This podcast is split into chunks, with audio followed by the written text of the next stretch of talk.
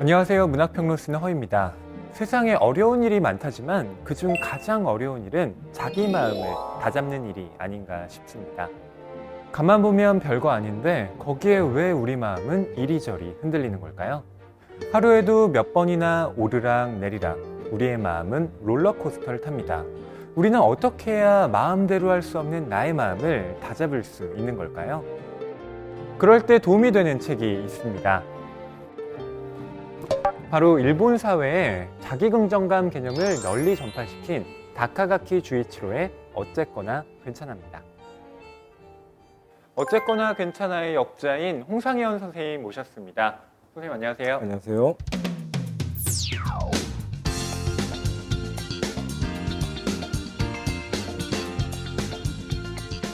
일본에서 오랫동안 거주하신 걸로 알고 있는데요. 어떤 일을 주로 하셨는지 궁금해요.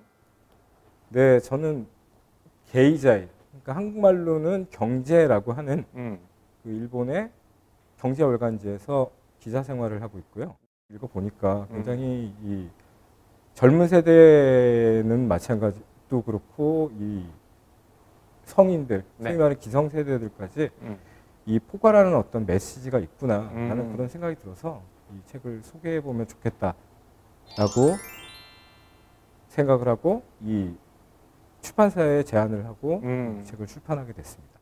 출판사에 먼저 제안을 하실 때는 네. 그러니까 이 책이 한국 사회에 분명히 유효한 메시지가 있기 때문에 네네. 예, 그렇게 소개를 하신 거일 텐데 참 재미있었던 건 그 SNS는 자신의 삶을 이 전시에서 사람들한테 자랑하고 그래서 네. 주로 좋은 이야기들을 참 많이 올리잖아요. 그렇죠. 근데 이를테면 날마다 이렇게 맛이 맛집을 찾아가서 글을 올리고 이제 이러시는 분도 알고 보면 얼마 전에 이제 그 실직을 해서 음. 인턴을 인턴을 하고 계시다가 인턴 기간이 끝났는데 채용이 되지 않았고 앞으로 향후에 어떻게 될지 알 수가 없는 혹은 뭐 가정 문제가 굉장히 고민이 많은 네. 그러니까 겉으로는 아무렇지 않게 참 편하게 지내고 계시는 것 같아도 이 세상을 산다는 게 참 쉽지가 않다. 음, 라는 그런 말들을 참 많이 하시더라고요. 예. 그래서 뭔가 책을 통해서 좀 힐링을 할 수 있는 네. 그리고 지금의 이 사- 내가 살고 있는 이 삶의 방식이 이 그렇게 틀리지 않았다라는 음, 이제 그런 얘기를 좀 들을 수 있는 그런 책을 한번 접해봤으면 좋겠다라는 말씀들을 많이 하셨고 음. 그 관련 그거랑 그 연장선상에서 이 책을 내놓게 됐습니다. 이 책을 번역하시면서 특히 인상 깊었던 대목이 있으면 소개 부탁드릴게요. 예, 이 책의 본문 109페이지에 나오는 내용인데요. 자기 긍정감이 자존심이나 뭐 이를테면 자존감과는 어떻게 다르냐라는 이제 질문을 많이 받는데 그것과 관련해서 이 압축적으로 이 보여주는 부분이 있습니다. 그 부분을 한번 읽어볼까요? 정말로 자시, 자존심이 자신을 진정 존중하는 것이라면 자기 찬미나 자기 도취와는 조금도 비슷할 수 없습니다. 있는 그대로 괜찮다며 자신을 사랑하는 마음은 자신의 존재 그 자체, 생명체로서 살아있는 것, 그 자체를 소중히 존중하는 것입니다. 생명력을 가지고 존재하는 것, 그 자체, 자신의 삶 그 자체를 사랑하고 아낀다는 것입니다. 저자에 따르면 자기 긍정감은 자기 만족과는 다릅니다. 자기 만족은 어떤 기준을 설정해 놓고 자신이 그것을 달성했느냐가 중요한 심리 상태를 가리킵니다. 예컨대 토익 점수 900점을 목표로 정한 사람이 있습니다. 그는 토익 900점을 넘으면 자기에게 뿌듯한 마음을 느끼고 900점을 넘지 못하면 자기에게 부정적 마음을 갖게 됩니다. 자기 만족의 이면은 자기 혐오이기도 한 것이죠. 저자가 주장하는 자기 긍정감은 이와 반대입니다. 자기 긍정감은 어떤 기준, 꼭 이뤄야 할 목표를 설정하지 않습니다. 토익 900점을 넘든 넘지 못하든 있는 그대로 자기 자신을 받아들이는 자세, 그것이 바로 자기 긍정감인 겁니다. 이건 뭐 어쩔 수 없지 하는 단순한 체념이 아닙니다. 내가 이상적으로 여기지 않는 나의 결점까지도 거부하지 않는 커다란 용기가 필요한 일입니다.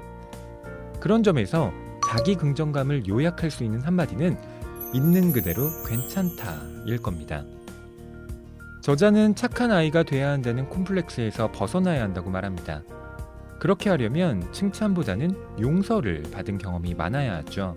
그건 옳지, 옳지 하고 누군가 나에게 괜찮다고 다독여 주는 일이기도 합니다.